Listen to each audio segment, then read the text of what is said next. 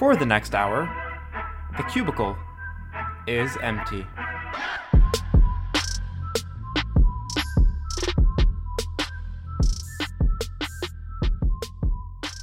And welcome to episode 16 of the Empty Cubicle podcast. It is Wednesday, January 17th, 2018, guys. And I woke up today not knowing I was going to do a podcast. Neither did the three participants. Never participants. thought we'd make it.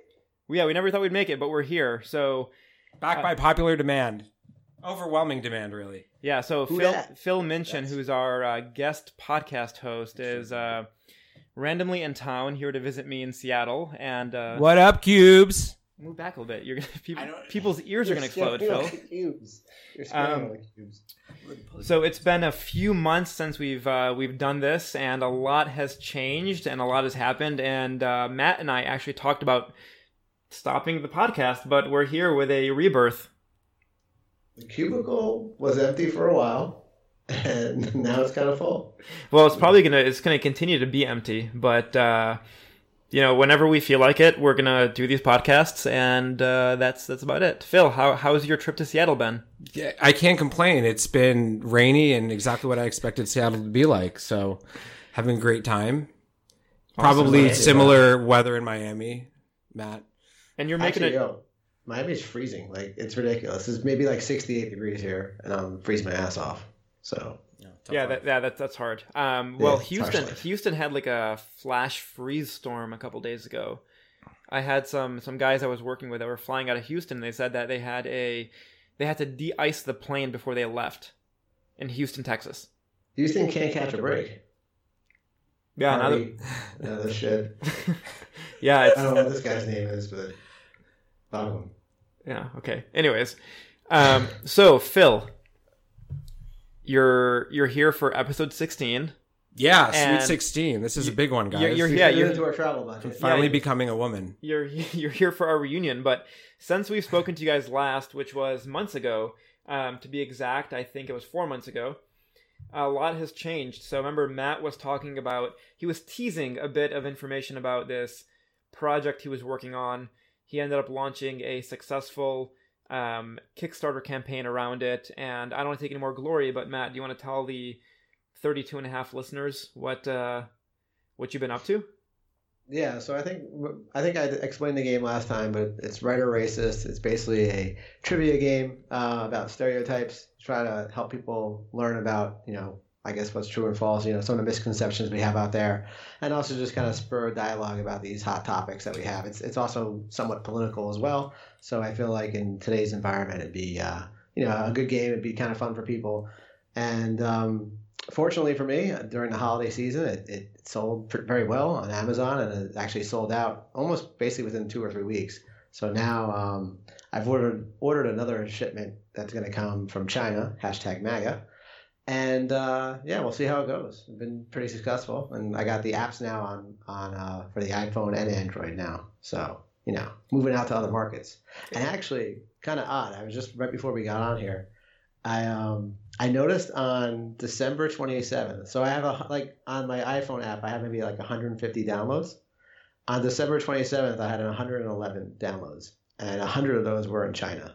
So thought that was kind of weird, but interesting I. I wonder. I wonder what that is. Why that is. That could be for a number of different reasons. But with something I'm really interested in is what your personal take on the article that was written about you in the Miami Herald was. Because just to give our listeners some background, you were written about in the press, which is, you know, any press is good press, bad press is good press in the situation, and you know maybe we can post the article in the description section of the podcast. But reading that, I thought they tried to demonize you a bit and make you seem a bit notorious. But No, do you, no. do you- no notorious.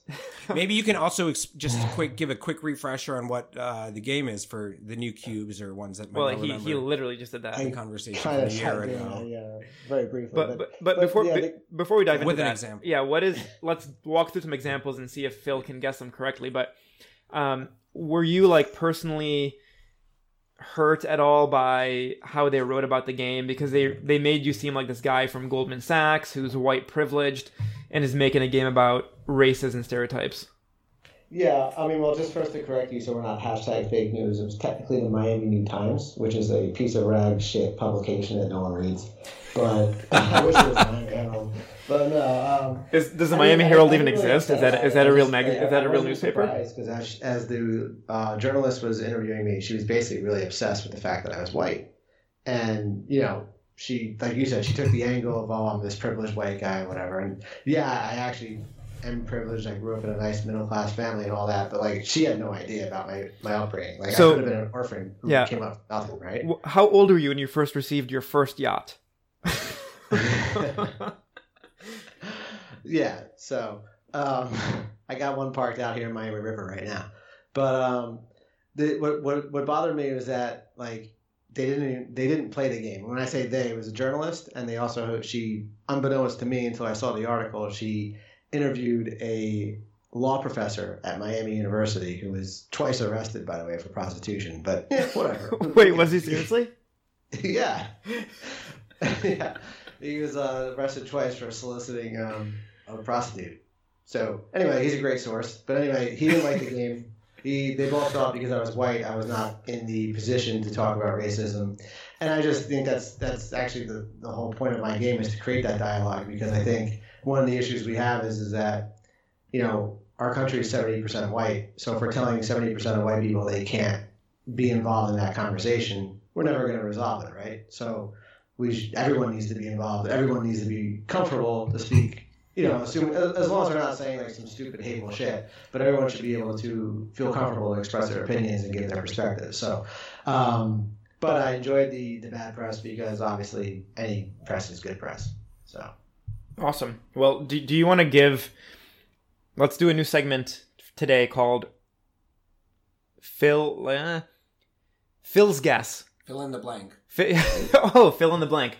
I'm grabbing cards now. Yeah, so grab your cards. Let's let's because I, I worked with you on writing some of these, or if I'm not writing them, but finding the stats.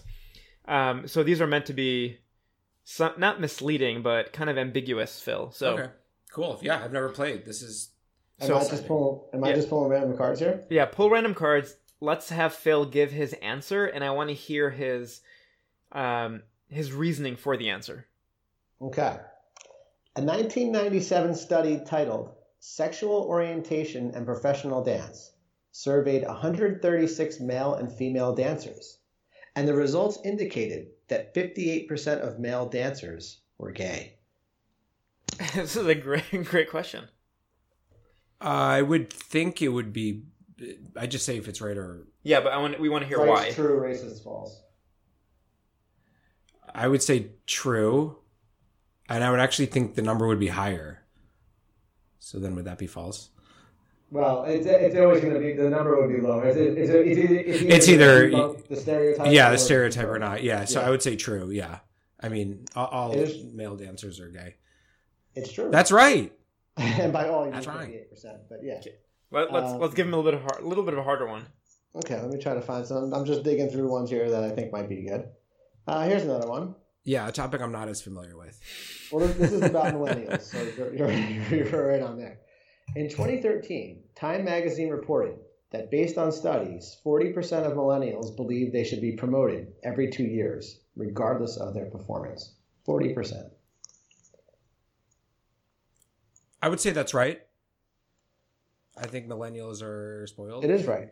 There we go. Oh Boom. God, no, we need we need to stump him before we're. All right, Before we'll we're keep going. Uh, F, per FBI hate crime stats in 2015, 78.4% of all hate crimes were committed by white people. That's racist, my friend. Uh, Well, you need to give your reasoning. Uh, white people don't commit crimes. I didn't know. I just That's true. It's, it's not 78%, it's 48%. So I'm sorry, you, you were correct. It's racist. Sorry, I said it's true, but you were correct. boom. So you're All three right, for one, three. one, one, one more. Okay, let me try and find another one. This game's really easy, guys. Don't buy it. Gay, yeah, gay white men know everything apparently. Okay. Phil, you may Phil, you also may be an expert on this. Uh, the Daily Mail the Daily Mail reported that Koreans have the smallest average penis in the world at less than 3.7 inches. That's racist. No way. Do you think they're bigger? Oh, I know they're bigger. I'm just kidding, but I think they're it's- bigger. It's true. oh, that's That's true. right. Yeah, and the back of the card says maybe that's why Kim Jong Un is always so butthurt. If I had a sub four inch dick, I'd want nukes too. Hashtag over. There we go. All right, you got we- me. Yeah, we got got him. We got him with a Korean You dick. stumped the quizmaster. Um, well, Matt, congratulations. So what's what's in what's what's in the future for you? Like what's in your cards? uh, pun intended, I guess. But he, in the cards is, you know, obviously I have the other. I'm restocking my inventory with another shipment, and probably about mid-year this year, I'm going to release a expansion pack. I actually already tried to do a Kickstarter for the expansion pack, and uh, I got banned and kicked off the Kickstarter because they didn't like. They didn't like the expansion pack. The original game, I guess, was fine. It slipped through the cracks, but the expansion pack got banned what did they Uh, say? they just said I have references to race and religion and, and all that stuff, so I'm out. And I, actually, I also got banned on the uh, iTunes store. That the the full I do have an app on the iTunes, but it's a it's just a um A censored version. It's a censored version. There's only 30 or 40 questions that just don't it, it- like the millennial question I gave you. They're very like just about that kind of stuff. All of the ones about race and gender and religion, they had to go. So I've basically been banned on iTunes and Kickstarter. And, I just submitted my app on Android, Google Play. So you know, maybe by next podcast I'm banned from that too. Who knows? Well, if if at this rate, we'll be doing the next podcast in like July. Um, yeah. but you are working on another game as well that I will not give any secret um, details around. But I, to me, that one is hilarious, and I think that one, if it catches fire, could eclipse the success you've seen with Right or Racist. Yeah, we'll see. I, I- would disagree with that assessment. I think the other game is going to be a niche one. It could be just funny for like, you know, bachelor parties or stuff like that. But like, I actually think Red Racist has has. I mean, I, I'm biased. I, I invented the fucking game, but I actually think it has mass appeal because of the political and social climate we live in. But True. we'll see. Well, congrats to you, man. Um. And since we've talked last, I've made. I, I don't have a game, or I haven't been written. Actually, I have been written about, but um, yeah, right. Um, so what last time we talked, I was in the midst of leaving my job and taking a new position, and things have changed and morphed and whatnot. And I have founded a company with a ex colleague of mine, a digital agency slash consultancy called Helium. Um, helium, like the element on the periodic table. So that's what I've been spending the past few months on. It's been a wild ride, and uh, while we're doing this podcast, I am dressed in sweatpants and I have a massive beard, which one could attest to the failure. Although we are doing pretty well, actually, it's pretty successful, and I've had a couple trips planned to Miami that I've had to cancel due to, you know, starting this company and growing it. So it's kind of impacted my uh, my friendship or lack thereof with Matt, I guess you could say. Yeah, you're a bad friend. But actually, now so now that you've kicked off this business, like being this is your first real venture into, you know, you're not you don't have an employer anymore. Like this is your income. Like how are you measuring success? Because I know obviously you had probably a forecast in your mind, like okay, year one, year two, year three, but you really don't. I mean, no, this isn't meant like the, as an offensive way, but you really don't know what you're doing, right? This is your first time. no, but you don't know what to expect. Is really what yeah, yeah. I, I would say So the past three months is a really good question actually uh, the past three months have been a tremendous learning experience where we've had to go through any and everything dealing with ambiguity from like even fucking like signing up the right state licenses federal licenses setting up payroll shit like that but to us success we've kind of talked about this ad nauseum success for the first year really means to us that we've gotten out of this survival mode because we've done this bootstrapped, no investment, we haven't raised any capital, so it was on us to get the work and build, you know, a bankroll essentially so we can build a runway. Uh, runway meaning how much money we have until we run out of money. Um, between Andrew, my my partner and I, our forecast is to hire three to five people this year, and you know I'll keep financials financials out of it, but three to four x the amount of money we did if we were to take last year's runway for the entire year. Mhm. Um, so we've got, I think some forecasted numbers that are rooted in some type of realism. But to your point, we're still kind of learning as we go. But I would say if we get to a point where we hire five people full time by the end of 2018, that would be success. So it's yeah, we don't. To your point exactly, there's a lot of unknowns, and we kind of don't know what we're doing to an extent. But mm-hmm. we also are in a business that we've been in each of us for over 10 years. So what we don't know is the hard part, but what we do know when we're in with clients, selling work, closing deals, that is the easy stuff because we know how to do it. Right. Yeah. So. Phil, Phil anything to add besides uh, how big Korean steaks are? Or or small? Uh, yeah. What was Phil? What we've both had these like small or large ventures that we've uh, you know went on these expeditions and, and done. What if what's new in your world? Um, nothing. I, I lost a couple hundred dollars uh, in Ripple uh, coins today, and and you also bought some Bernie. Madoff. Oh yeah, and I bought some uh, relics from the financial meltdown era. Uh, I bought some some envelopes, uh, Bernie Madoff stamped envelope return envelopes.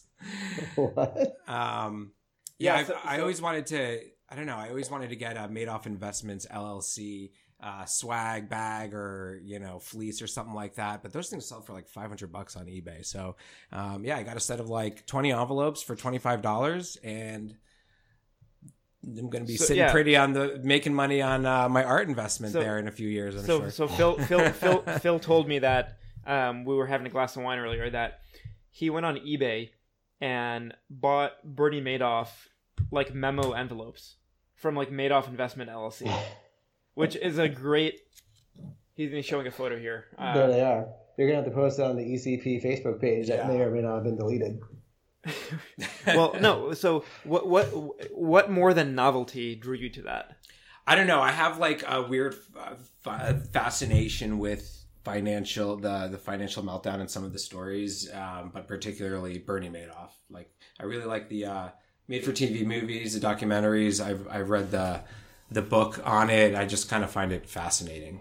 Well, I mean, that's some great memorabilia to have. And go into speaking of Ripple, for those of you who don't know, Ripple is a centralized cryptocurrency along with like all the other decentralized ones. And um, as of today, it's kind of rebounded a bit, but the past 72 hours, uh, Bitcoin, as well as the rest of the cryptocurrency market, has taken um, a colossal shit uh, Matt, have you been following this Bitcoin stuff at all? No, I saw your Facebook post that it was down like 50% or something, but it doesn't surprise me. You know the North Koreans are uh, hacking into that and playing around, manipulating the price, right? Well, Chinese, Koreans, even the Americans are, are manipulating it. But the thing that I find really interesting is that so if you follow cryptocurrency at all the past few months, you know that we've been building up to a bubble. Bubble being that when you blow a physical bubble, you know, bubble gum or you have those little like soap bubbles, bubbles will expand to a point um, of mass pressure and then they pop. If you look back at any of the bubbles in history, uh, if we can go back into like the 1800s, the tulip bubble, um, you mm. know, financiers and traders would literally trade tulips like the flower, and it built a bubble because people would trade it. There, there was a scarcity around it, and then when people found out you could really do nothing with tulips, that bubble bursted, and tulips were no longer valuable. If you're over the age of 30, um, you may remember the dot com bubble in the early 2000s, where dot com new internet startups, Matt, you're probably aware of this, you're in finance, and Phil, you as well. Um, any or every company that called themselves a new startup.com would get funding. The NASDAQ, which tracks a lot of tech companies, um, you know, grew to an exponential amount and it bursted. The same thing is likely happening with cryptocurrencies. And the thing that I find hilarious is that friends on Instagram, Snapchat, Facebook would call themselves quote unquote crypto investors or crypto champs or you know whatever they want to call themselves to um, somehow claim themselves as being these champions of, of these currencies. But the reality is, a month ago, if you put any money in any currency, you'd probably double your money. So, uh, Phil here spent a few hundred bucks and bought Ripple, which is to me a pretty legitimate currency. Um, but he bought it at what probably looks like a peak. Yeah, it was around the same time that there was rumors that it'll be start being supported by some of the larger exchanges like Coinbase So I bought a couple hundred dollars of it. I think it was like two dollars and fifty cents, and now it's uh, worth half that. So L- less than half that. Anyways, congratulations. Con- congratulations. thanks. I like to celebrate my failures. Yeah. So the the crypto sphere has definitely been very interesting as of late. Um, I find it even more interesting that uh, some of the like complementary uh, or some some products and some brands that can just put in uh, Bitcoin or whatever in their title skyrocket in in value just simply based on changing their name. oh yeah, it's nuts. There was like um, What do you mean? so there was a, a bunch of companies like Long Island Yeah, something. long, yeah, yeah. Go ahead. Long Island like Pharma or whatever it was, or there was another pharma company There was that like an ice. There was also an iced tea company. Oh, Long Island Iced Tea Yeah. Company. Like they changed their name to Long Island Blockchain, and another company called Riot Health changed their name to Riot Blockchain. And just by calling themselves a blockchain company, their stock literally doubled. So That's crazy. yeah, Kodak just actually announced that they were going to build a Kodak coin around managing digital asset privacy, and their stock doubled within a day.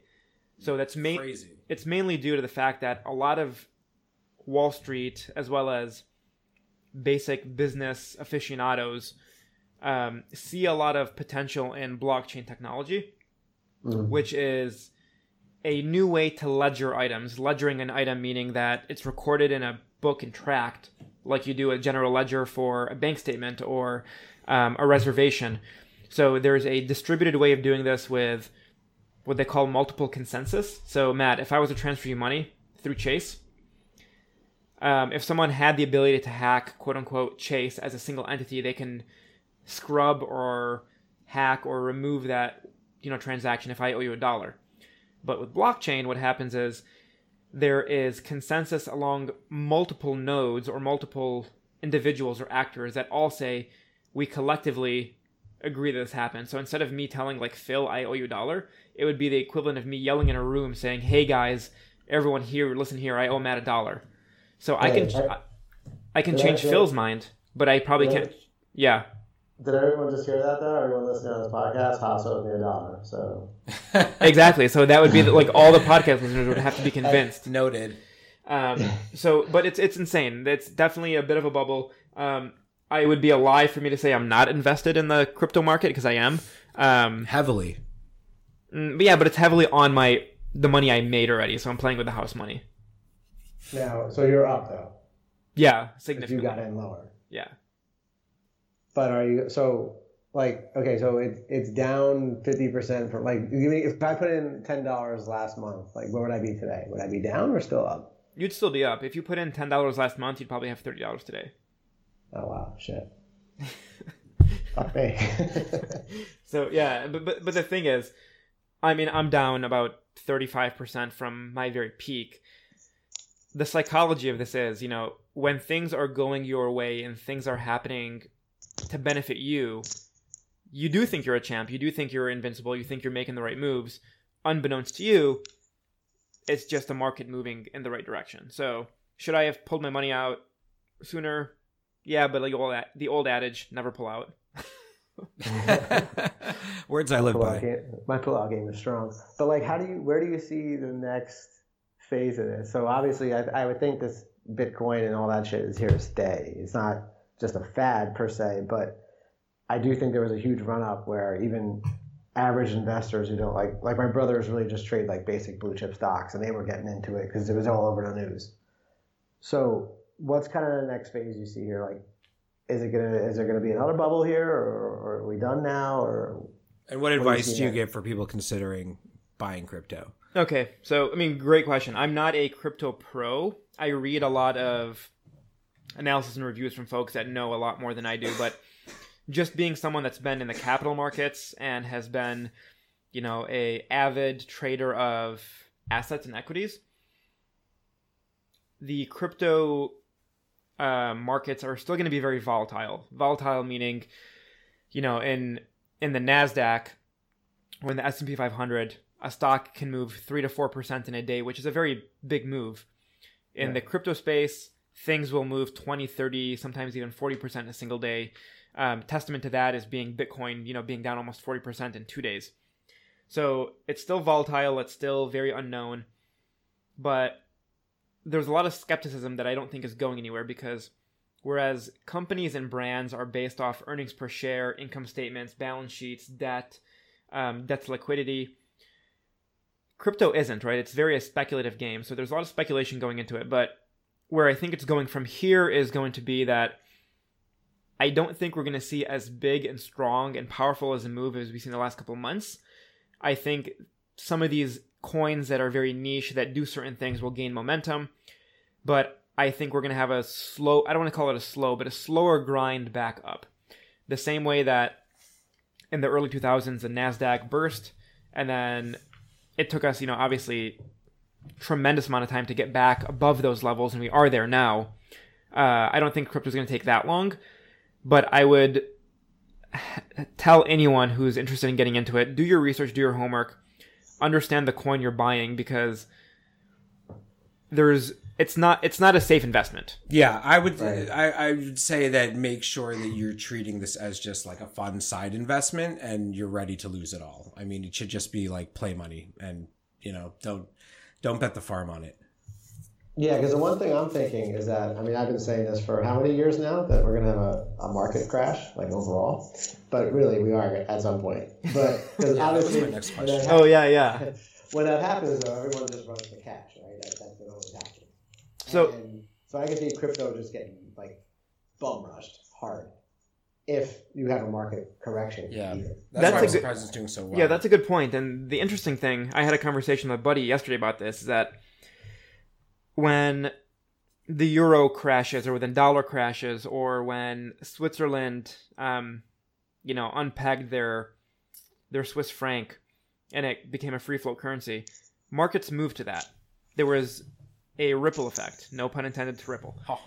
Um, but the crypto markets tanked 40 to 45%, and no other financial markets had any ripple effect or any, you know, causation. Um, it didn't lead to anything, right? Nothing happened there. Mm. What I'm interested and curious about if the inverse will lead to something, meaning if the US markets or the you know the US industry crashes, will people treat cryptocurrencies like they do gold? And that's Yeah. it's an interesting point that I it hasn't been tested yet, um, mainly because we haven't had a down month in the financial system for a year and a half or something like that. So I mean, I think it's been like 13 months where we haven't tested the market's resiliency, and I wonder if it's going to be treated the same way. But we're probably boring some listeners, including Phil, who's you know now I'm playing. looking for my sound effects app. Thank you Oh. very much. but it, to me it's, it's a fascinating piece um, so switching topics or switching subjects phil and i were talking about the fact that and i think we did chat on the podcast since then um, about doing eye surgery or lasik so earlier this summer i took the leap and bought a groupon to do lasik eye surgery which is probably not the most safe thing You to do You disgust me. Okay, Phil's got his laugh tracks out. So yeah, I spent like fifteen hundred bucks. Buckle up.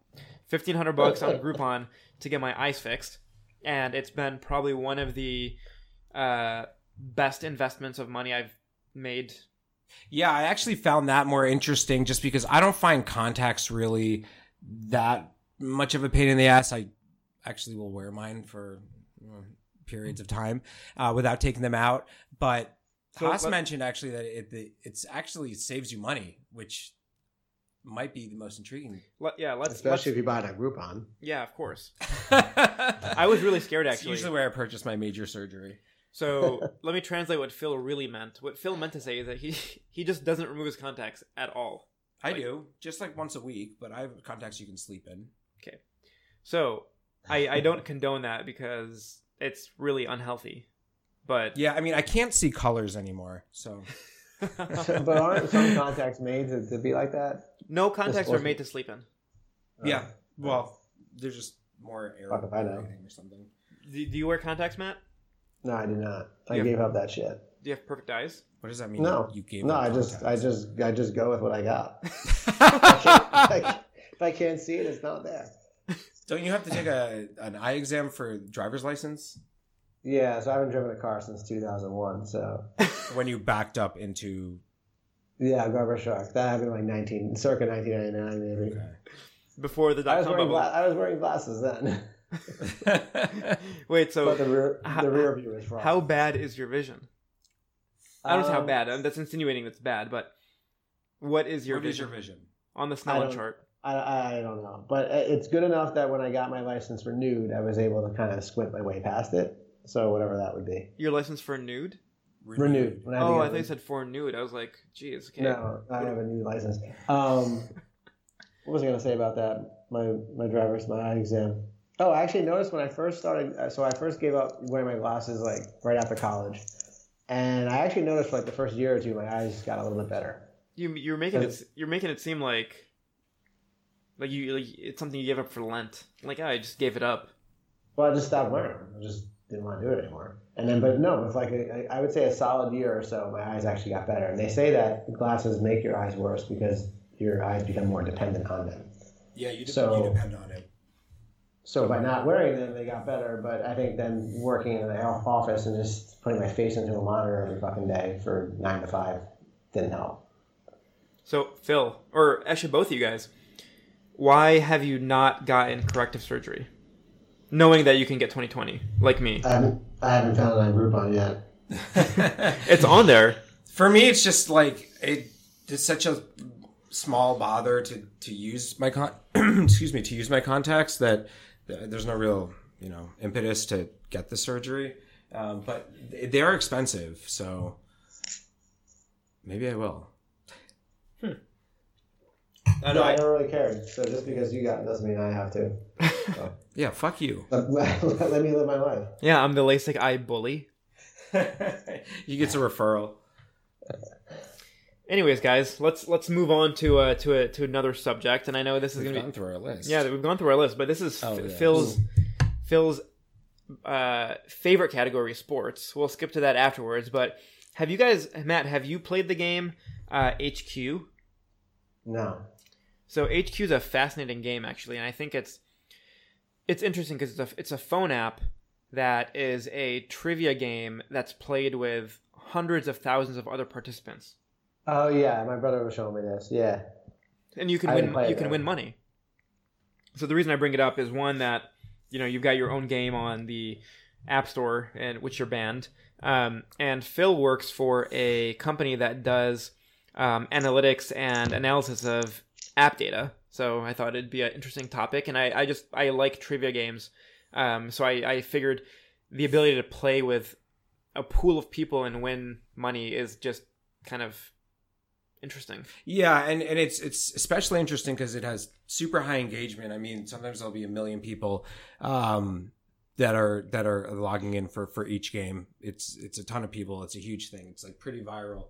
Um, and it, it's also interesting in that it's it's scheduled content because it, it's at set times every day, and it's kind of bucks the fad of on demand entertainment that Yeah, everything is kind of interesting. moving to because you, you yeah you have to log in at a certain time and it's reminiscent of the old uh, TV schedule days. Um, So what what kind of questions like is it just yeah, so it, it's or- it's twelve questions and, And like some of them are kind of like, um, do you think South Koreans have the smallest penises? North Kidding, Korea. kidding. Uh, he, he tried, guys. He yeah, tried. that went over really bad. Sorry, Wow, Cubes. wow. you, you can uh, log off now. Um, no, so it's 12 questions. The first few are like pretty easy. And then, um, yeah, they just get progressively harder. The, they, you have about five seconds to answer. So you, your best bet is kind of just to play in a group and with other people and maybe someone will be an expert in whatever they're asking. You don't have enough time to Google it. And the questions are phrased in such that even if you could Google it, they're not directly related. Like it will, like a question will be, which of these three senators represent a state that does not have sales tax and it'll give you three senators names so you can't just necessarily. Oh, it's multiple choice. yeah Okay. exactly But but the guy the guy that um that hosted is kind of annoying. scott He's like he's quiz really daddy Yeah, qu- He's I- the best. He's cool, love but he's really over the top. He's like, "Hey, welcome to HQ." yeah but it's it's it's like magnetic and when he's not on it everyone is is pissed and angry that that, that Scott Quiz Daddy is not. But on. I've We- I've never seen him not do it. oh gotta have him on yeah, he has been less and less the last. He kind of looks like Matt actually. What did you say? I'm you know Like a No, Jewish white like- male, yeah, Like sure. an actual Jewish. yeah, he, a little bit. No, we gotta have him on. Yeah. We gotta have him on, yeah. Have you guys totally random? Have you guys seen the new Dave Chappelle specials on Netflix? Yes, so funny. I actually saw it live The second one- Radio City. Oh really? Yeah, The second one kind of sucked, but the first one was really good. I saw one of them on Netflix. I don't know which one I saw. You obviously don't listen to our own podcast because I no longer subscribe to Netflix. oh yeah. Dear oh, are you people. still? You're still anti Netflix? Yeah, I just haven't bothered. Well, I, I have your password, so. Do you, do you do you really? yeah, for that, I think I watched. I forget what it was, but I still haven't saved it on my TV. You're a I piece. know- of, you're a piece of use it. shit. Yeah, I know. I never use it though. Oh. Well, his specials were kind of were pretty good. I think his first one was pretty smart. Made a lot of like his joke his jokes are just really well written and they're they're pretty creative. But his second one, there's it's like a back to back. Second was wasn't very thoughtful, and it was actually in like a much smaller crowd or a smaller setting, which I don't think speaks to like how good or bad it was. But um, I, I thought it was really well done. I, I like I like Chappelle. Um, more so, I'm kind of like I don't know if I want to say surprised, but a little surprised the whole Louis C.K. thing that's been going on. Like, Hashtag me too. yeah, the hashtag Me Too thing. Like, I, Louis C.K. strikes me as a guy that's like over the top, um, really witty, and does things for shock value. But then when like the news came out that like he would hold, Jerk off in front of. yeah, would, like put women in precarious situations and like jerk off in front of them, unwilling like as they're like unwilling participants. That's like really creepy and not. I mean, as much as you would say like, oh, he's yeah, like listen to his comedy, I wouldn't have suspected that. Yeah, I mean, I think that's for a lot of people, uh, you know, that all this stuff is is going on about it. But yeah, I would say he's particularly surprising. Yeah, like Harvey Weinstein is not very surprising. The guy is he he lo- he he looks like a guy that would like jerk off in front of you. I heard Aziz the other day. The I am Yeah. the whole Aziz thing is interesting because there's actually a lot of public backlash against the chick for the fact that it wasn't a sexually aggressive um like assaulted assaulting situation like if you read i read the story about it what what ended up happening was they went on a date he took her back to his place and he was just kind of um i don't say forceful but he was like he was pressing He was aggressive. Yeah, he's pushy. he was pushy, but he he didn't sexually assault her. He didn't hold her b- against her will. Um, She was compliant, and then she it in her writing she left in a cab, was crying, texted him the next day. They could have had a dialogue around it, and like yeah, it was definitely a creep for sure. He shouldn't have done that Yeah. at all. Um, but I feel as though it. I thought she would have released her name to get a little bit of like publicity out of it, which she didn't. Um, which I think speaks to the fact that you know she definitely felt, um, you know, a little uneasy about the Yeah. situation. and I don't want to say this publicly, but I and part of me is like, as a woman, like, shouldn't you have just left? Yeah. well, so- that's the argument you make for the Louis C.K. accuser too, right? Like, why you why do you go and what you know stay in the hotel room while he's jerking off? Well, I from the Louis C.K. thing, it seemed like that was a little bit more like there was some there was actual assault that happened there. Like it, there, it wasn't a you? Oh, it compliance. was like there, was- actually there was there was no intimacy. Like Uh, he Oh, I see. he just did things that were like it's a different situation. Like if you and I are making out and then like you want to take it further and I say no. Well, let's try it. Matt, what were you gonna say? No, I, I think I think the Aziz and Ansari story is a lot of you got to think about perception too. So from her, when I only read her side of it, so from her side of it, it sounds like he was very super creepy, pushy, and aggressive. But to Hass's point, he never, she never said outwardly, verbally said no. Um, she actually engaged as well, like they exchanged oral sex. So obviously, if you're talking about nonverbal cues, you could say she gave she was saying that she gave nonverbal cues that she wasn't interested. But if you put my lip your lips around my dick, that's also a nonverbal cue. So I think overall, I think what probably happened was he was like super creepy and aggressive. In her mind, she's like, "Ew, this is fucking gross," right? How, you know, this is I'm not comfortable with this. But in his mind, he's not seeing that. He can't read her mind, so he's seeing, "Oh, she just put her lips around my dick and we made out and this, that, and the other. She's still in my apartment." So like I can sympathize with him, even though you could say he was he was aggressive and creepy and whatever. If I- if he's he he might he might have just been, been completely unaware of how she felt because she never actually communicated it clearly enough for him to get it. Yeah, I mean, I, I agree. I the one thing, I mean, reading the uh, her testimony, I don't have a testimony, but her her blog post testimony makes it seem like she filed a claim, but it, but it wasn't. But he did do some pretty creepy shit. Like she said, he kept sticking his fingers down her throat. Like it's Yeah. odd. He's fucking weird. Like, it, well, he also like the whole thing. It sounded like he had like a little system. Like he he took her to a specific restaurant, orders ordered a specific wine. Like everything was like this little like little. It's like a script that he probably does every fucking time. Um, so he's definitely creepy. But again, though, like in his mind, he might have thought she was into it. Yeah, I mean, there- there's some evidence to suggest that she was. there there there's a Oh. thing. Clearly, there's an issue with men who don't understand their creep factor, which is Yeah. just it's ridiculously mind blowing to me. Like even Louis C.K. In what planet is that okay to like whip your thing out and just start like beating off in front of someone? Or in in what world is okay to like shove your fingers down a chick's throat that you just Well, I guess it's all just types of kinks and fetishes, and if you feel like it is kind of a sexual interaction, it's just one of the ways to do it. I mean, the same way you just blink your eyes a lot when you see somebody you like. is that I'm just really do no, that? no, I'm just kidding. why are you blinking at me so much? so that's yeah, what, what else? Is, know. what else is in the new in, in the recent news? Um, Steve Bannon made his way back in the news. Oh yeah, he was called to testify, right? Yeah. Um, what do, I haven't been watching. It's who crazy. can I've been keep up? Yeah, it's hard to keep. Who can keep no, but the the, mo- the most Ooh, the recent fake- one. The fake news awards were uh, released today, though. Oh really? I thought it was supposed to be like two Oh, weeks yeah. ago. and they were uh, disappointing. the CNN win. Yeah, fucking garbage. No, I forget. Actually, the guy who was number one was Wolf he- Blitzer? he- no, he was a, he was a New York Times columnist, and he won. He, this is the best part.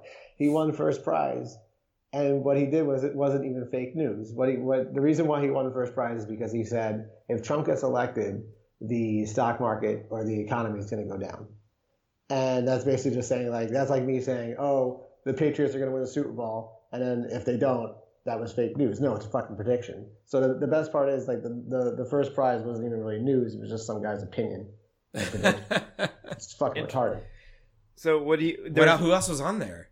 Oh, I don't know. It, it, it, the funniest part actually, it's actually um, the web the web URL is the GOP.gov. So it's like the GOP's website is where it was posted, which is even funnier. It's just Wait, like on the actual GOP site, Are you Yeah, kidding? so the Why? GOP became why would they do that? So petty that they entertained Trump's ideology of fake news and put an entire site together for that.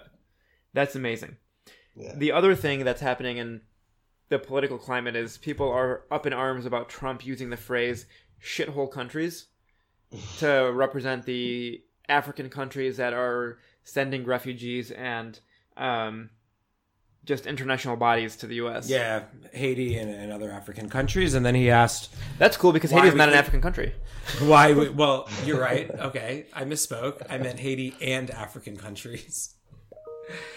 And uh, he he was wondering why we couldn't get more Nor- um, immigrants Norwegian. from Norway because I'm sure they're just dying to come here. Um, but what I found particularly interesting is just like the backpedaling, the like overt, just on the uh, the senators that were there. I mean, the Democratic guy, he he, kept the same uh, the same narrative the whole time, in that he really did say that. But the two GOP senators first tried to spin it as if those weren't the exact words, or they or no, they first try to spin it as they they don't remember, they don't recall that being part of the conversation, and then a few days later, they all of a sudden remembered, and uh, he didn't use those words, he used something else. I mean, it's just like so blatant. I don't know how anyone can trust these people. Like, they don't even try to finesse their lies. I mean, it's it's bad. yeah. Yeah. so with, with that, That can, was a shithole. That was a shithole segment. No, can we move on to a, a, a a more shitty interesting topic for the last few minutes of this podcast? Uh, maybe sports. LeBron. So, Oh boy. so I like how I mentioned sports, and the very first thing out of your mouth is the Yeah, man that topic. you, yeah, the man that you claim to hate the most more than anyone. I'm gonna actually. I'm gonna miss him when he leaves, though. Like I fucking hate him, and I love to see him lose. But honestly, there's nothing to care about in the NBA except LeBron. And it's actually kind of like the most compelling season we had in a while. But like, all, all it is is like the Cavaliers just struggling, and the, the force he had with Kyrie, and you know, Kenny catch the Warriors. But it's just like, yeah, it's funny. As much as I hate him, I gotta admit, the NBA wouldn't be the same without him. So with with that said, and loosely following Sports Center and other news outlets, I feel like you know, regardless of the just overall performance of the Cavaliers this year, even LeBron's overall performance, he's earning a bit more of a concrete status as one of the greatest of all time. Last year, I think, was an acceptance year. There was a little bit of dialogue back and forth. Can he, you know, claim the legacy, blah, blah. But he's getting a lot of respect this year. And do you think that's due to people understanding that he's at the last leg of his career and he's solidifying a legacy and they want to give it to him? Or, or why do you think he's getting the respect this year than he did before? It's funny, actually. I, I hadn't. I'm not really noticing that. I, I mean, uh, early on, yes, because he, he was probably actually having better numbers than ever, than ever before. He's 35, so part of it might be that that he just he's performing as well as he did at 35 as he did when he was 23. But I don't know. They're, they're in such a tailspin now that I feel like most people have just written off any chance he has to win. And I, I it's almost maybe maybe because there's sympathy, I guess, because people are like, oh well, the Warriors are just too good, and LeBron's great, deserves better than that. But I don't know. But so you don't you don't feel that. I mean, it's interesting that you say that you don't feel that because I sense that coming into the season. Obviously, he was playing much better than he ever was, and now though, like when they go through Cavs performances, it's not even a question of like you know, how are they in the situation? This, that, the other. They just like go through the stats, talk about if LeBron had a dominant performance or not, give him the props, and then they just move on. And before, I feel like he would get a lot more shit. Yeah, I think we're just numb to it. Um, we being, the, we being the haters. Yeah, well, just fans and media, but yes, especially the haters. But like every year now that he's been on the Cavaliers in January, give or take this time this time of the year, they've had a pretty large swoon in terms of like they've lost a bunch of games in a row and whatnot. And I think everyone's just this year they're just kind of writing off. Right now, I think they're like three out of the last eleven. They've, they've only won three out of the last eleven. Yeah. So they have a pretty shitty record lately. And I think most people are just writing off like ah they're still going to make the finals. So I think people are just kind of numb to all the drama that surrounds that team for the last few years. But fair. How do you how do you feel about Kyrie and what he's out there doing in Boston? I fucking love it because so I have a theory. We're going to need more than a few minutes to talk about this, though. But I've actually kind of I said this to uh, I was talking to you know Hong, remember him? Yeah. And one of the one of the other guys that I talked to basketball with, and I was saying that I actually don't think LeBron. Everyone says LeBron makes everyone better, and yes, like the Anderson Varejãos and like the scrubs, like you know, or Kyle Korver, like specialists, like three point shooters. Yeah, sure, he gets them open shots, whatever. But like actual players who are good, I don't think he makes them better. I actually think he makes them worse. And I'll give you a few, I'll give you a lot of good examples of that. Kevin Love is a worse player than than playing with LeBron has made Kevin Love a worse player. He was better before LeBron. Uh, Kyrie is an MVP candidate now and leading the number one team record wise in the NBA. Um, so he's better without he's better without LeBron. He's become a, better, a more complete player. Uh, Chris Bosh was certainly more better utilized at least, or a better player when he was with Toronto than he was with Miami. Mm-hmm. Dwyane Wade, uh, that's a push. I mean, Wade was already Hall of Famer. He's not going to get better. He's not going to get worse. So that's a push. But even guys like, um, you know, not going to call them role players, but just like your everyday kind of guys, like Jae Crowder. Jae Crowder fucking sucks now. Last year in Boston, he was awesome. You know, as, as a starter, not awesome as a star, but like a good rotational player. Yeah. Uh, J.R. J.R. Smith has never been good in the Cavaliers, but he was pretty good before that. Uh, Iman Shumpert was never great, but he was a solid starter. Now he can't even get on the court. I can go on, but like, I don't think he makes players better because I, I think he dominates the ball unless and unless you're a three point shooter or just like a, a scrub big man rebounder kind of guy, like a specialist. I don't think he does shit for you. I, I don't agree with that, but my rebuttal would take a while. Um, my only question now that Phil's back, Phil took a little break at the uh, at the sports segment. Yeah, the sports as. I'm sure many of your listeners do. He he went to, to the little boy's room um, with a little boy. Kidding. so, Phil, after hearing that great synopsis from Matt on why LeBron doesn't make people better, we're gonna quiz you here. What team does LeBron James play for? Actually, what sport does LeBron James play? Let's start with that. Let's give you a toss up. This is HQ. Basketball. Boom. Okay. Uh, what team or teams I feel like has LeBron LeBron's- James ever played for? Uh, I know this. In the Midwest, they were pissed that he left. Ohio, That was a great rhyme. In the Midwest, they were pissed that he left. and then he went to Miami, and then didn't he go back? 305. Yeah. Oh, so Am that's right? Yeah, You're so that's three. That's three points. Three points there. But that's probably the only basketball player Okay. I know about. Kyrie Irving. Didn't even know that was a basketball player. What Yeah. other team did Michael Jordan play for? He was a baseball player. at For some for what team? Chicago? Oh, Really? Wow. Cubs? nope. White Sox. White Sox. Close enough. Close Right. enough. Is Cubs a team? Yes. All right. Well, we're, we're gonna we're gonna we're gonna be back to quiz you in a few minutes here. You you have four points. Wait, Phil, one more question. There's a, there's a fire there's a fire siren going on here. There we Phil, one more question. Who who is your prediction to win the Super Bowl? I'm going to give you four teams, and you're going to tell me which one you I think don't is gonna win. know. Okay, Doesn't No, matter. no, here- Doesn't here are You're four- just going to choose one team. I'm going to Yeah, give you here all are four. Let me. uh, Okay. First team being the Long Island Iced Teas. I like the sound of that. The Jacksonville Jaguars, the Minnesota Vikings, the New England Patriots, or the Philadelphia Eagles. Who you got? Who's going on? Um, Well, I'm a big dogfighting fan, so I do like Michael Vick. So I would go with the Eagles. You know more sports than you say. Then you let on. Is he still actually playing? I mean, when they cross over no, with pop culture like that, yes, I'll know. No, he's, he's not. He's not currently in the NFL anymore. But Okay, you, knew, well. you knew he played for the Eagles. Wait, wait, here. Let's. super Wh- this this will be fun if if this happens. Name the two teams that will make it to the Super Bowl. Well, I guess I mean every year, the Patriots, right, Okay. and one of the other three. Well, no, Probably one of not one the of one of the one one of the other two. Um. So I guess the was it Jackson Jaguars out there? not not not not not that's not possible. Um. But because they're playing each other. Okay. In the Anyway. semifinals. Cool. Yeah. Anyways, so yeah, you got Okay. that. Cool. We'll be back. So- Uh, Who's who's in the halftime show? That's what I want to know. I don't know. Uh, you should look that up. know. Google that while we chat. Yeah, you- something for you to do. How about So- Kendrick Lamar being on the halftime show of the college game? I didn't see that coming. to I didn't even know that happened. Anyways, um, would the greatest pleasure to Tom Brady and Bill Belichick be if they win the Super Bowl again and have Roger Goodell hand him an, another uh, Lombardi Trophy again?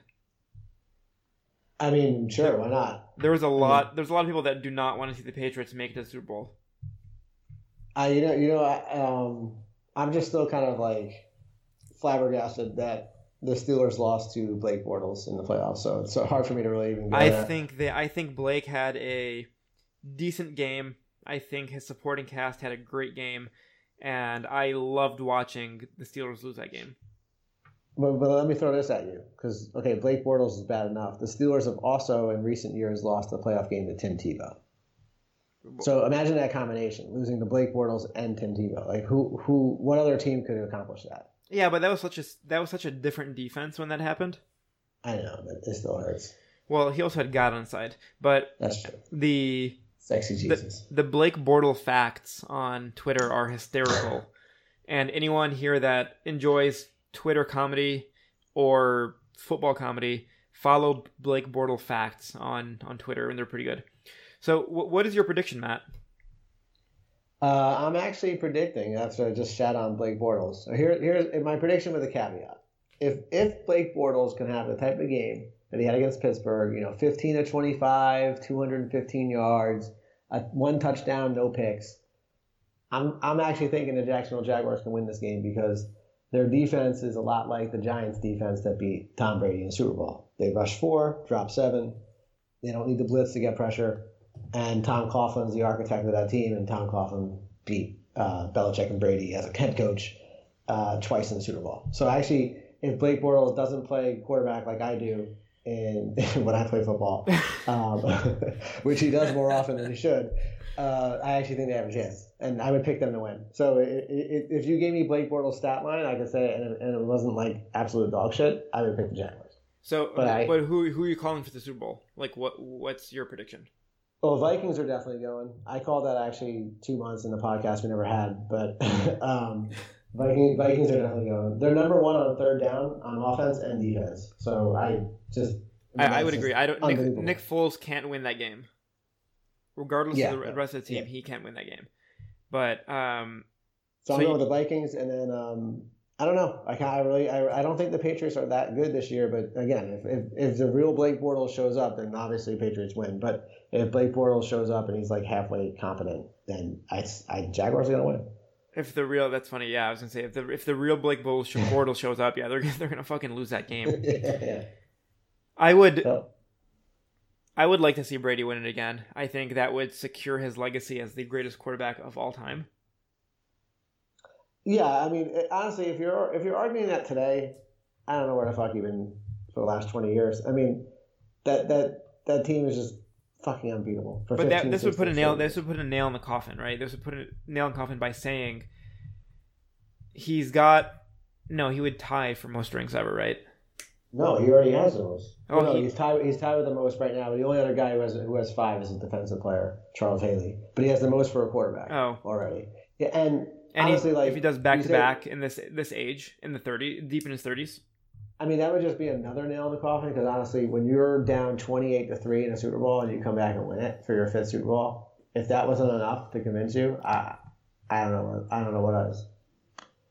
By the way, we watched that game together and recorded a podcast that uh, shortly thereafter, I believe, or before. And that would have um, been two podcasts ago. before. Jeez, that was crazy. That it was two podcasts ago, and it was so long ago. Yeah, no, we recorded before. We went to Matt's, Yeah. and we talked about what was going to happen. But yeah, we stopped watching that game late in before halftime. Yeah, everyone did. I mean, we, had it on, but we just we started talking about politics with, uh, with our other co-host Zach. Speaking of Zach, uh, Phil mentioned Phil mentioned mentioned that he had some uh, Good one. some questions he would have loved to ask Zach. I just think it would be interesting to have you guys back on because I think it's a year into it, and the last time you guys connected was a year ago. So be curious to to to, to you know keep understanding his point of view and What, what, would be the top three questions you have for him? Is Or it? top? yeah, I said, is it worth it? is uh, economic prosperity worth selling your soul? I think that would be the. The leading question. Yeah. No, oh, and I also am curious because he, he did say that he voted Obama the last two elections. So I'd be curious to know does he regret voting Obama? Interesting. That that's an interesting question because why would that matter now? Like there, it's not. No, as, I'm just it's, in, yeah. in, in in hindsight, would he have done it or not? like instead voted like Rush Limbaugh. Yeah, I don't, I don't know. or does he regret voting for Trump? Yeah, which is probably the more uh, salient question at this point. But knowing Zach, I, I think he's extremely pleased with the performance so far. Yeah, I mean, I didn't vote for him, but you know, I gotta say, he's he's won me over. He's uh, proven to be a pretty good uh, leader, very stable genius.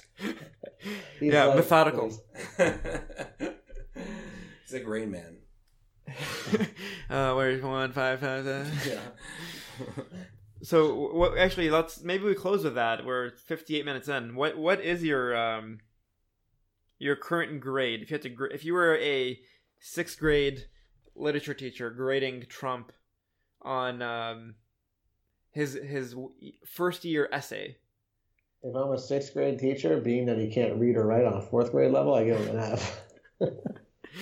interesting, Phil. Uh, is is incomplete a grade? You don't finish something. Give him the opportunity to do extra credit. No, actually, that's a really bad idea. Just just a solid half there. The thing that's really interesting to me is if you watched the Golden Globes a few weeks ago, which I would assume Matt didn't, and Phil was kind of a toss up. Not sure, but um, they uh, what's it? Seth Meyer is that his name? The Seth Meyers. yeah, Seth, My- blah, blah, blah. Seth Meyers was uh, joking around uh, with the fact that you know Oprah. There was rumors that Oprah might try to run for president, um, and I don't think she either confirmed or, or denied that later. But there was a lot of press around the fact that you know Oprah may make a pres- presidential bid um, when once this uh, this term is up in the next few years. What is your thought around something like that? I don't know. I mean, I can. I don't know. I'm torn on that one. Honestly, it's a really good question. I I see the. I like the fact that I feel like she would be closest to kind of ending all this shit because it's like fighting fire with fire. But at the same time, I don't. I'm just. I don't know. I feel like politicians elected politicians should have some experience in in government. That's a, that's just genuinely what I feel like. I I think it's really hard for an outsider to come in on something like that. But that said, I mean, if she could stop this, then um, I guess I'd be all for it. Yeah, I think that's the new normal though. Um, I remember. Yeah, I'm curious if remember it'll start that. Yeah. That's yeah, I don't know if we talked about it on this podcast or not, but I definitely remember talking about it to my family. Like, is a celebrity candidate now a thing? And I remember, you know, Mark Cuban was obviously one of the people that people talked about too. Is that Who is not as new normal? successful as everyone makes him sound. No, he's a fucking bum. yeah, he he hasn't grown his net worth at all, so he's a failure. I could I could have invested in uh, fucking cryptocurrency. in maybe Vanguard and, and way more than that fucking loser. Uh, Ripple. dude, you're you make it sound so personal. Like you, LeBron James, and Mark Cuban were like best friends, and they stole your bike, and now you fucking hate them. I But don't know how to write about it. I, I would agree with kind of what you both are saying. I don't think we should get to a point where celebrities are are politicians, just like fucking Manny Pacquiao in Philippines. I mean, I guess it's different out there, maybe, or he's like the richest guy in the Philippines, so kind of Well, goes. probably a shithole country too. So No, it's not black though, so try it was not under Trump's under a Trump's list. But like, I think it's great that Oprah has like this, you know, this rumor mill spinning because it's it's good to just get people excited about something um, from a presidential standpoint. But I don't think we should make it yeah the new normal. I don't think it's right. Like she's just gonna learn about the presidency and campaigning while she's campaigning, and then she just goes into the Oval Office, And has it- a presidential briefing, and is like, "Oh, what do we do now?" and But in I that think- and in that sense think- it won't be as ugly as as uh, like the, the primaries i mean it'll still be ugly but trump can't say a lot of the non-experience, you know points because that's what he came from so Well, he's also spent four years, so he kind of can say that. right now I'll be able to. That's the thing. oh you think he'll Uh, pivot and be like or you need someone with say, uh, experience He'll just, he'll just say I'm the most experienced person in the world for this job, and and that's no one has more experience than me. Right. No one no one respects women more than I do. Right. Um. But I actually like. Okay. So the He said that the other day. He's like, well, yeah, that. But they also he said said, like, i'm the least racist yeah, person you've I'm ever I'm the least racist person Yeah. you've ever met. The least racist. Like, really, dude? But the the outsider thing I think is here to stay because, I mean, experience obviously matters, but people are so fed up with the way politicians are. Like every politician coming through is just going to have that black X. They're just going to be branded that way, and you do kind of want some innovation and some creative thinking in that position. yeah no yes, i agree i think it's just it's it's a leap to go from no line. experience to the highest possible Agreed. position rather than you know doing In the world. yeah like in the world you know rather than doing something a stint at local government bringing innovation there and then kind of you know pulling it out But like, and all but if you had, but but if you had someone normal, and obviously he has had some governing, but like Bloomberg, for example, like okay, mayor to president is a huge jump as is, but maybe that's kind of where I'm going, like somewhere in between, Sure, someone yeah. who's kind of normal, definitely normal compared to Trump, and has had maybe some exposure, but I don't know. Here's a one actually random question, totally random. If imagine and not just like oh would you ever want to be president, but imagine for a second that somehow someone came and knocked on your door, someone of authority knocked on your door and said, "You have the opportunity to become president of the United States immediately. Like we will, and not like you can test it, but like we were we will literally write you in as the 46th president of the United States right now. and this will be your next four years, would you do it, or would you walk? Would you like be like, no, I don't want that. Me personally? Yes, personally, right now. No, I would not do that. Why? Oh wait, I see what you're saying. Yes, I would do that. Wait, why? why would you? or Would you not? Right Forget- now. forget- Like right now. forget so about I Trump. missed the about original Trump. Why would premise you of not? Yeah, just stop. Yeah, because I would want to just stop what's going on right now. But would you be like? Would you be ready for the pressure that it brings, like your family, you, the fact that you're now going to be fucking president of the United States? Like, what what would you do? Like, how would you stop it? The public, the public reception, like Phil Minchin is now president Yeah, of I the guess probably not. Good point. I don't know. I mean, I feel like it's the same reason that a lot. I'm sure a lot of people have a really bad dirt on on him, and yeah, can they, you think of all the rumors that'll come out about you? and most of them are true. So Yeah, but you're president. You're just calling fake news on your Twitter account. It's God. fine. Doesn't matter. would you? Yeah. How do you? Why not? Like, how do you not take that? But like, that's that's the thing is like, I probably would say no. Like, what would you like? First of all, you'd probably fucking be assassinated. I don't know. I'm not gonna You- say it, but You're a part Jew, part Lebanese. Like, uh, uh, I'm a, I'm a white Brickell bro, according to the Miami New Times. yeah, and you fucking made a game called Right or Racist. You'd definitely be assassinated. All the more reasons I should be president. What would you do? Like, what would be your first? What would be your like? If this was you writing about your agenda, what would be the top three things you would do? Uh, environment would be big. Like, uh, so all the rollbacks we've done on climate change, obviously, are fucking stupid. Um, so that's the first thing that comes to mind. Um, the tax, the tax reform seems to be a pretty shitty deal for most people too. But um, I would Yeah, I reinstate. I would reinstate Roy Moore. oh, I, I, I, I would bomb North Korea. No, but maybe, I don't know. Folks, Hanna twenty fifty five or whatever. you become old as shit. Um, that's my vision, son. Yeah, that would be like a big, a big thing to sign up for. Yeah, but it's also a once in a lifetime opportunity. Who would be Like your? imagine, imagine. Okay, they, they ask you, you say no, and then I don't know me or someone you know gets asked that question, they say yes, and now they're fucking president. And you're looking at them on TV like, oh fuck, that could have been me. yeah, but I couldn't imagine you. I, I couldn't imagine you on a podium right now, like inspiring the nation. I don't think Trump does either, so I think I'm okay. I think the standard's pretty low. Well, right he now. inspired half the nation. Uh, it's dwindling.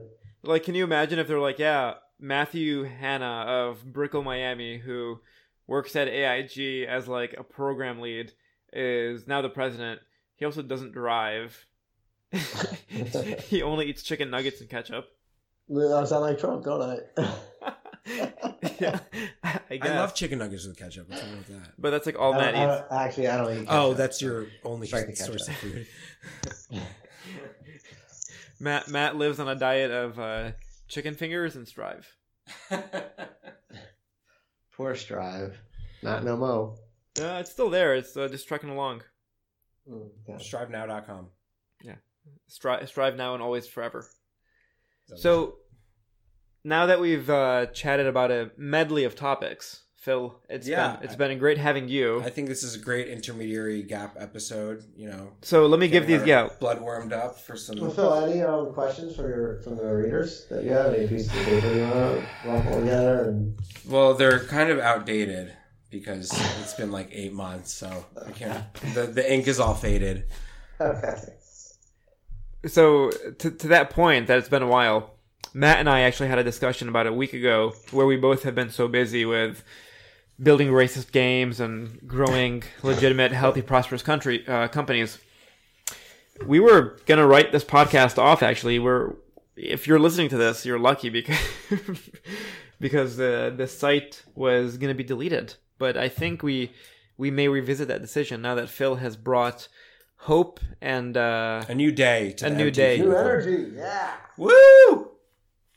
More to come, but you you know all the all the cubes out there, DM us. Let us know if uh, if, if you want us to continue with this blabber. this amazing I mean, yeah this amazing great discussion. content. Yeah, that's great. Where where can they find you on social media? yeah Do we Matt, still have our accounts? um I haven't accessed the Empty Cubicle social at all, so just don't even Oh. worry worry about I- that. But I actually posted a dick pic on the Empty Cubicle Instagram like a week ago. So oh, Nice. wa- was it was it mine? Mm, no, there's one one that one that's actually visible. Ha ha ha. Uh, no, but you can find Matt on actually Matt and myself on Facebook at just our names: Hass Khalifi, Matthew Hanna, Matthew, um, J Hanna, Matthew P Hanna. Okay, that was just annoying. That was annoying. Laugh Uh, tracks. no, Matthew Kevin Hanna, but no, don't don't use Kevin though because that's not on Facebook. Um, I I am on everything at, at Hass Khalifi, and you can find Matt on Instagram at. Tinder Master. Yeah. oh, you haven't renamed it yet? Oh yeah. No, Nice. no. Keep it keep it strong. Keep it you know keep it real. Oh, and I'm uh, Get Your Fill Up. G E T Y O U R P I P H I L I P. One L. Forgot to spell his name. Yeah. So uh, we we may or may not be back. You ugly, you're ugly, and your mother ugly, and your sister ugly. You just plain old ugly. that was longer Eddie, than Eddie. Murphy. I don't know. Does Sounds like Eddie one, Murphy. one more bonus question, Phil. Ooh, yeah. I- Let's close out If with a. you if you were gonna hack into my Instagram account and have the ability to change my name, what would you change it to? If it was something else, I'm gonna answer first. If not, you were asking me anyways. But if your name on Instagram was something else, I probably would have changed it to Tinder Master. That's how fucked up that is. Yeah, it's pretty good. It's hold on to that. that that's a good one. yeah. I wonder if that's going to be worth more money than your envelopes in the next 25 years. Or, or more than some Bitcoin. Awesome. Well, um, Matt, do we want to maybe do a after Super Bowl discussion? Probably not. Um, a maybe we maybe we do a regroup when Trump leaves the office. Let's do a podcast every week. All right, one week. So that would put us. We're at January seventeenth right now. That would put us around June twelfth. At this rate. yep. Cool. Well, oh, um, by the way, when are you moving? Oh, I'm moving February 15th is scheduled, you know, 10th, Where? 10th of the date. Um, like three blocks down, but I'm moving into a building that has a rock climbing wall, a bowling alley, a rooftop pool, an indoor basketball court, a squash Wow. court, and so on. Yeah, I'm basically moving into a cruise ship. A You- brand new you've cruise made ship, it. not one Janky one, Yeah. Yeah, you'll have a concierge and, awesome. a, and a comedian on deck too. And it's, it's honestly it's the same price as a shitty studio in Manhattan with cockroaches and mice. So Miami wins. Yay. All right. Well, good luck with that move, and uh, maybe we'll talk to you guys before that, but probably not. But But holler is- at us. Yeah, is- even if one of you asks for it, we'll all we'll all do this again. If there's really anyone even listening right now, if do we could this just again. go, if we could just change change the mind of one cube, one little cube, one little cube. we've done we've done a good job. All right, guys. Well, uh, we'll talk to you later. Let's play that as Okay, music. bye. Peace. Later.